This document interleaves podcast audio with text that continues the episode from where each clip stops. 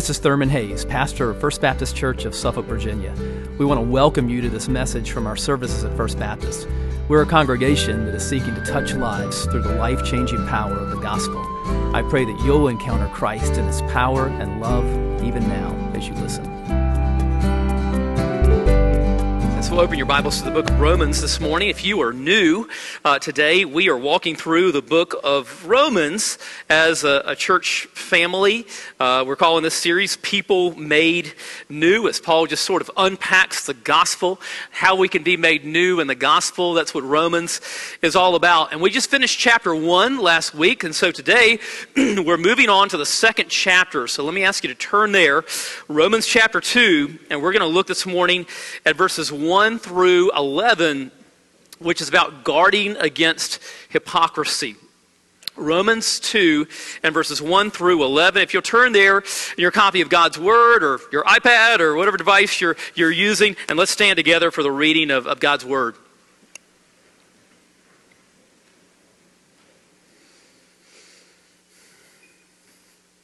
Paul says, Therefore, you have no excuse, O man, every one of you who judges.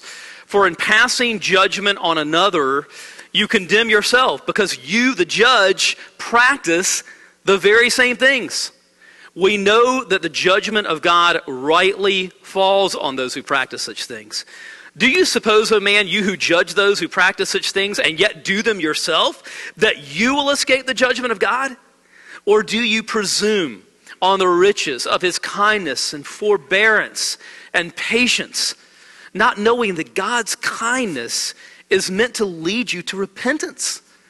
But because of your hard and impenitent heart, you are storing up wrath for yourself on the day of wrath when God's righteous judgment will be revealed. He will render to each one according to his works. To those who by patience and well doing seek for glory and honor and immortality, he will give eternal life. But the, for those who are self seeking, and do not obey the truth, but obey unrighteousness, there will be wrath and fury.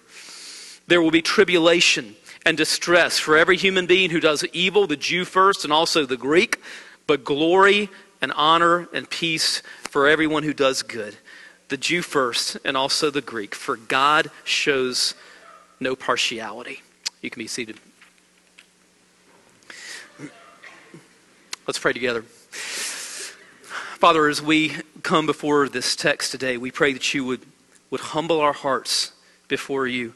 This is a text that is especially challenging to people like most of the people in this room who have high, high moral values, high standards of behavior, pe- people who, who claim to believe in you. But Father, our our walk does not always match our talk. And so we pray that you would use this text today to help us to guard against hypocrisy and to turn to the only one who was never guilty of hypocrisy, even Jesus. We pray it in his name. Amen. Well, after the, the, the recent uh, scandal involving the Hollywood mogul Harvey Weinstein and the, the allegations of, of, of sexual abuse that, that, that came out against him. Of course, the press was super quick to jump on a salacious story and, and, and very quick to condemn his behavior and, and, and, and rightly so. It was behavior worthy of condemnation. But, but the problem was that some of the reporters, like Matt Lauer and others, that were, that were condemning the behavior of Harvey Weinstein, it came out that there was a similar pattern of behavior in their own lives. And apparently, the site of, uh, of people like Matt Lauer and Charlie Rose and others sort of posing as paragons of virtue was too much for, uh, to stomach for some of the women that had been on the receiving end of their improper behavior and they went public. And of course, within the space of a week, these guys' careers were over as the judgment of their employers and the judgment of the public came down upon their heads. But this passage tells us about an infinitely greater judgment that will roll down upon the heads of unrepentant hypocrites. And we must be very careful to say unrepentant hypocrites because there is not a single one of us who at some point has not been guilty of hypocrisy, who has not been guilty of our walk not matching our talk. There is only one who walked this earth without any hypocrisy. And we must turn to him for grace and for mercy. And if we do not turn to him, then then judgment will surely come. This is a text about judgment. And Paul tells us three aspects about the judgment of God that we need to be aware of. First of all, it's inescapable. God's judgment is inescapable. He says in, in verses 1 through 3 Therefore, you have no excuse, O man, every one of you who judges. For in passing judgment on another, you condemn yourself because you, the judge, practice the very same things. We know that the judgment of God rightly falls on those who practice such things. Do you suppose, O oh man, you who judge those who practice such things and yet do them yourself, that you will escape the judgment of God? It's a rhetorical question. You will not escape the judgment of God. Now, we have to be very careful here because Paul, Paul is not saying that we're, we're wrong to point out sin. He's not saying that. He's not saying that, that we're wrong, you know, to, to point out what is, what, is, what is evil and what is immoral. He says there that the problem comes in that when, you, the, when you're pointing these things out and you're doing the same things in your own life. Paul says here that, that not only are you not faking God out, but that you're actually showing contempt for God. He says in, in, verse 4, he says, Do you presume on the riches of his kindness and forbearance and patience, not knowing that God's kindness is meant to lead you to repentance. Listen, over and over and over, the Bible tells us that God does not relish pouring out judgment on anyone. It tells us that God is kind and patient, and that God is slow to anger, that He's full of mercy. But God is not mocked. And there comes a time when, as we talked about last week, when we say to God, if we say to God long enough, I don't want you, then, then God will say to us, okay, I'll give you what you want. And He will hand us over to the consequences of our own choices. But, but God does not relish pouring out judgment on anyone. Psalm 103 and verse 8 says, The Lord is merciful and gracious, slow to anger, and abounding in steadfast love. Imagine a football coach. Imagine an NFL football coach who's got a, a player with a, with a horrible uh, issue with his temper.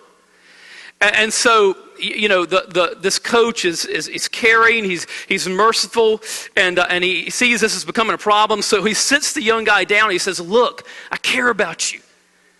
And I, I, know this is this the opportunity to play in the NFL. It's an incredible, once in a lifetime opportunity, and I don't want you to blow it. And, and you've got some talent, but I just want to tell you, this has got to stop. I mean, you're going off on your teammates, you're going off on coaches. I mean, this, this cannot continue to happen.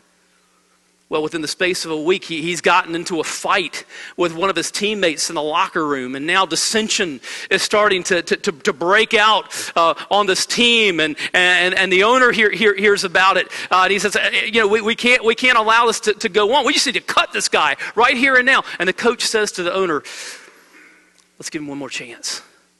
Let's give him one more chance. I mean, he, if, he, if he blows this, I mean, it, it's going to it's gonna be curtains for him as far as ever playing in, in, in the league. Let's give him one more chance. Coach sits down with him again, says, Look, this is it. This is it. You, you, this cannot go on. This happens again. You're, you're going to be cut. You're going to lose. You're going to lose everything. Within the space of a week, you know, he's, he's, he's, he's gone off on a teammate, thrown his helmet at one of his teammates, hit, hit his helmet, uh, hit, hit the, his teammate in the head, giving him a concussion. Now his teammate is out for multiple weeks.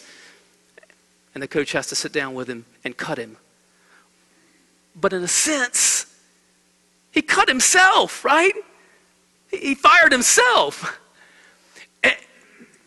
No one goes to hell unless they choose it. It is, it is over every, every, every attempt of the mercy of God if we wind up in, in, in hell. But hell is real, and judgment is real. And, and, and, and, and Paul says here in, in, in verse 5, warning against that, he says, But because of your hard and impenitent heart, you are storing up wrath for yourself on the day of wrath when God's righteous judgment will be revealed. This image here of storing up wrath is powerful. You know, Jesus in the Sermon on the Mount, he uses that image of storing up, right? When he talks about giving, it's a beautiful image. He says that when we give to the work of the gospel, he says that's like storing up treasures in heaven. Well, here Paul says instead of these people with hard and impenitent hearts, instead of storing up treasure, says you're storing up wrath. He says it's like water accumulating behind the dam and it's just building up and building up, and one day the dam is going to burst and there's going to be no escape. God's judgment is inescapable. Second, God's judgment is righteous. God's judgment is righteous. So at the end of verse 5, he talks about God's righteous judgment will be revealed. And then in verses 6 through 8, he goes on to unpack that and tell us why his judgment is righteous. What makes it righteous? Oh, it's perfectly righteous. He says in verses 6 through 8, he will render to each one according to his works. To those who by patience and well doing seek for glory and honor and immortality, he will give eternal life. But for those who are self seeking and do not obey the truth, but obey unrighteousness, there will be wrath and fury. Now, maybe you read verses 6 through 8 and you say, hey, wait a second. Paul's talking an awful lot about works here. I thought the Bible told, told us that we were saved by grace alone, through faith alone, and Christ alone. Well, the Bible certainly does teach that we are saved by grace alone, through faith alone, and Christ alone. But what it also teaches is that genuine saving faith results in a transformed life. Not a perfect life, but a life that does demonstrate holiness and a life that does demonstrate good works. Read the book of James. Read James chapter 2. It says faith without works is dead. It's not real faith at all. Let's look at Ephesians chapter 2, where Paul just really lays this out. Ephesians 2, 8 through 10. It'll be on the screen. He says, For by grace you've been saved through faith. And so, super clear. How are we saved? By grace, through faith. And this is not your own doing. It is the gift of God, not a result of works, so that no one may boast. But then what does he say in verse 10? For we are his workmanship, created in Christ Jesus for good works, which God prepared beforehand that we should walk in them. So here's the deal we are not saved by good works, but we are saved for good works. Good works are not the root of our salvation, but they are the fruit of our salvation. And where there is no fruit, there is no salvation. And so, what does he say here? Uh, going back to back to verse 8. He says, For those who are self seeking and do not obey the truth, but obey unrighteousness, there will be wrath and fury. Now, last week we talked about sort of a present aspect of the wrath of God. If you remember in chapter 1 and verse 18, Paul said the wrath of God is being revealed from heaven against all ungodliness and unrighteousness. So that's a present aspect of the wrath of God. That's God now in the present saying to people, okay, go your own way. That's, that's a present aspect of the wrath of God. What he's talking about here in chapter 2 is future wrath. He is talking about a day of wrath, a day of judgment that is coming. And that day will reveal who is real.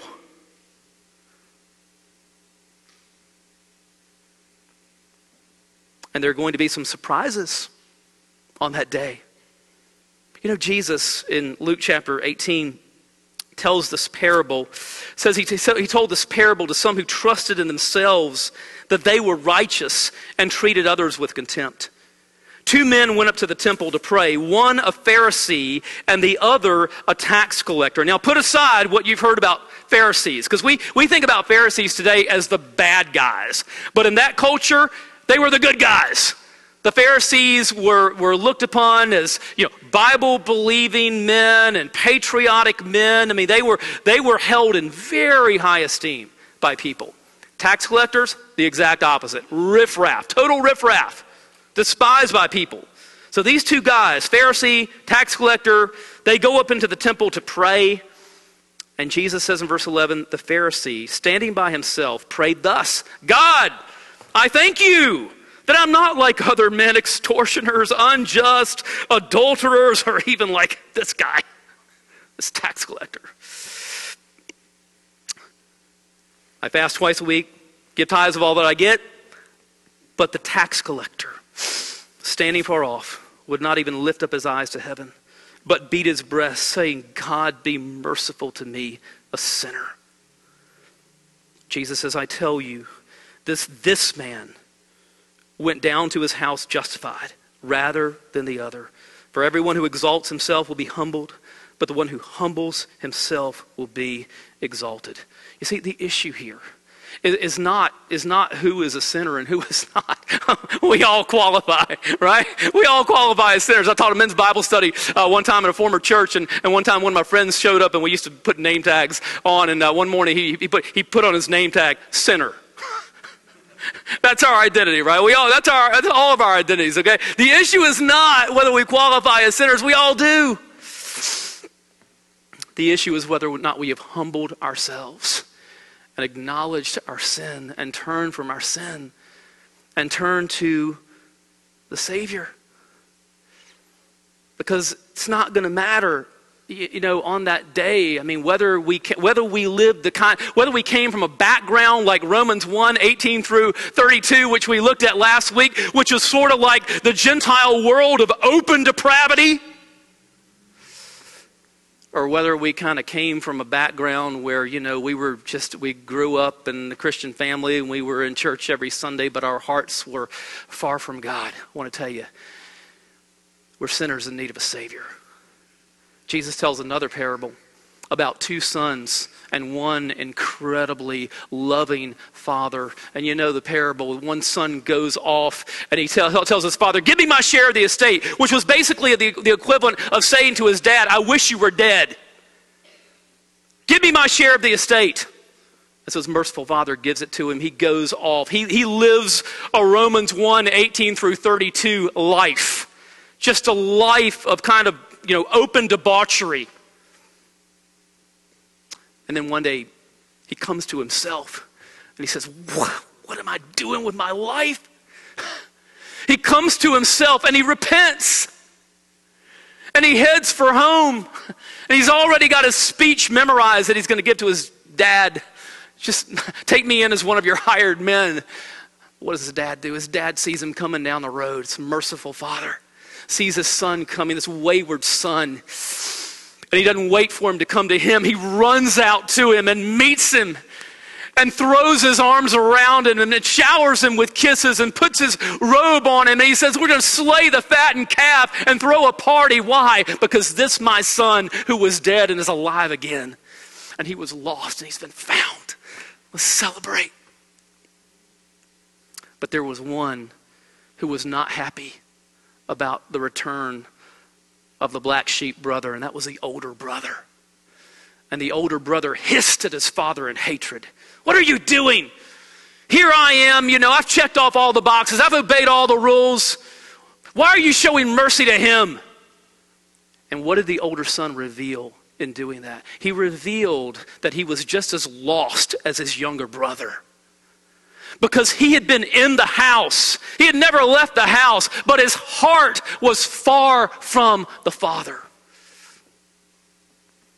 See, the older brother, he was a, he was a, he was a Romans 2 type of person who looked down upon the actions of his younger brother, but, but inside, he's just as lost, even more lost in a way because he didn't understand that he was lost. No, all of us, all of us, no matter what our background is, we are, we are sinners in need of a Savior. The ground is level at the foot of the cross. And that brings us to the third aspect of God's judgment here, and that is that it's impartial. God's judgment is impartial. Let's look at verses 9 through 11. Paul says there will be tribulation and distress for every human being who does evil, the Jew first and also the Greek, but glory and honor and peace for everyone who does good, the Jew first and also the Greek. For God shows no partiality.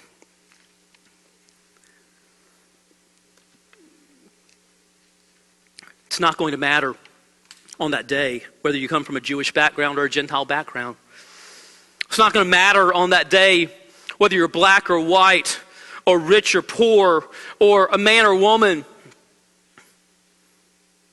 We are all sinners in need of a Savior, and the Savior has been revealed. The issue is has the Savior been received? Have we humbled ourselves and come to Him in repentance and in faith? Because here's, here's the deal we think about hypocrisy. There was only one who walked this earth completely without it.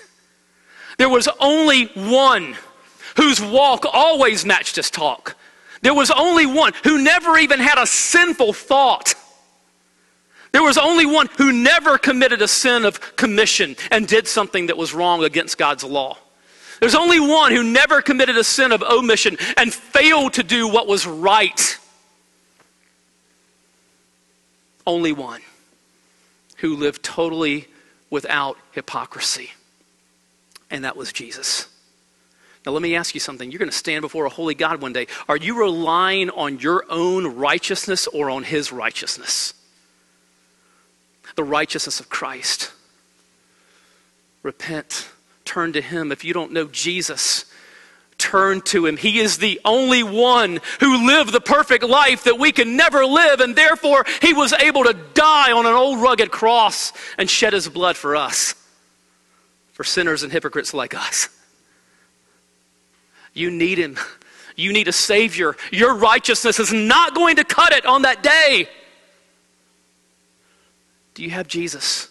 Are you covered in his robes of righteousness? If you're here today as a Christian, listen, friends, this is a text that should cause us to examine our own hearts. Paul here in Romans 2 is addressing people who, who are a lot like us. You know, and, and, and at the end of chapter 1, he's, he's kind of talking about sort of that, that, that open depravity of the Gentile world. But then in, in chapter 2, what he's doing is he's, he's turning his attention more to his own people, Jewish people, who were a lot like us. They had high standards, they had high moral values. They, they, they, they, uh, they believed the Bible the people that he's addressing in chapter 2 are, are, are a lot like us as conservative Bible believing Christians. And so this text should cause people like us to examine our own hearts and lives for hypocrisy. You say that you're pro family. How do you treat your family behind closed doors? You say that you're pro life and that you value life from the moment of conception, and rightly so. But how do you treat the people around you every day? Do you treat them as image bearers of God? You say that you believe the Bible, but how often do you read the Bible? How seriously do you study the Bible? You say that you are for religious liberty, but are you taking the liberty to share the gospel with the lost friends and family members in your life and the people that you work with and go to school with. You say that you're against the, the terrible things that we see happening with, with, with, with sexual, sex, sexual abuse and, and, and sex trafficking and all of that. But, but do you click on pornography, which feeds that culture and feeds that industry? Are you one person on the outside and another person on the inside? Are you one person in public and another person in private? Are you one person at church and another person at school or at work? Who are you when nobody is looking? Let's pray. Father, we know that you are always looking, that you're, we, do, we do life before your eye always. Help us to examine our hearts. Help us to examine our own hearts and lives. Father, I pray for anyone here who is not yet a Christian. Father, I pray that they would turn to Jesus in repentance and faith and come to rely upon the only Savior and the only one who can cover them with a, with a covering of righteousness so that they can stand before you as a holy God who requires perfect righteousness. And Father, we pray that for those of us who are in Christ, that we would take a passage like this and, and that it would, would cause us to, to, to, to deeply look at ourselves, to take a hard look at ourselves and examine our own hearts and lives. That we would live lives of, of integrity and lives that would be used to, to draw others to you. That others would see our good works and give glory to our Father in heaven. It's in your name that we pray. Amen. If you're here today and God's speaking to you about a relationship with Jesus, we would love nothing more than to come alongside you and talk with you and pray with you. If you're here today and God's speaking to you about making this your church home, we would love uh, to talk with you about that. We're going to be here during our time of invitation, be here after our service um, as well. Uh, don't leave here without getting the, the prayer and the help that you need. Let's stand together as we sing.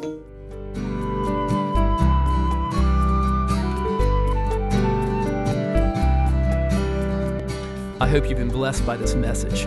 Christ is the answer for every need, now and for all eternity. As someone once said, Jesus plus nothing equals everything, and everything minus Jesus equals nothing. Have you trusted in Jesus as your Savior? If not, why not now? His arms are open wide to receive you. It may help to pray a prayer like this Father, I know that you are holy and that I have sinned and fallen short of your glory. I know that you are a righteous God who must punish sin, but I believe that your Son Jesus took my punishment for me, died in my place, and rose from the dead so that I could have eternal life. Right now, I turn to Jesus and trust in his finished work for me. In his name I pray. Amen. You know the Bible says this in John 1:12. To all who did receive him, who believed in his name, he gave the right to become children of God. And that means that if you've received Christ, God has adopted you as His beloved child, His very own son or daughter. Just imagine it. Almighty God, the Lord of this universe, the one who possesses all authority in heaven and earth, is now your loving Father, and you are His child. You say, I love Him. How can I honor God with the rest of my life? Well, when you love someone, you want to spend time with them. We get to know God through His Word, through prayer, and through His people. I would encourage you to pick up a copy of the Bible and begin to read it. Begin to pour out your heart to Him in prayer.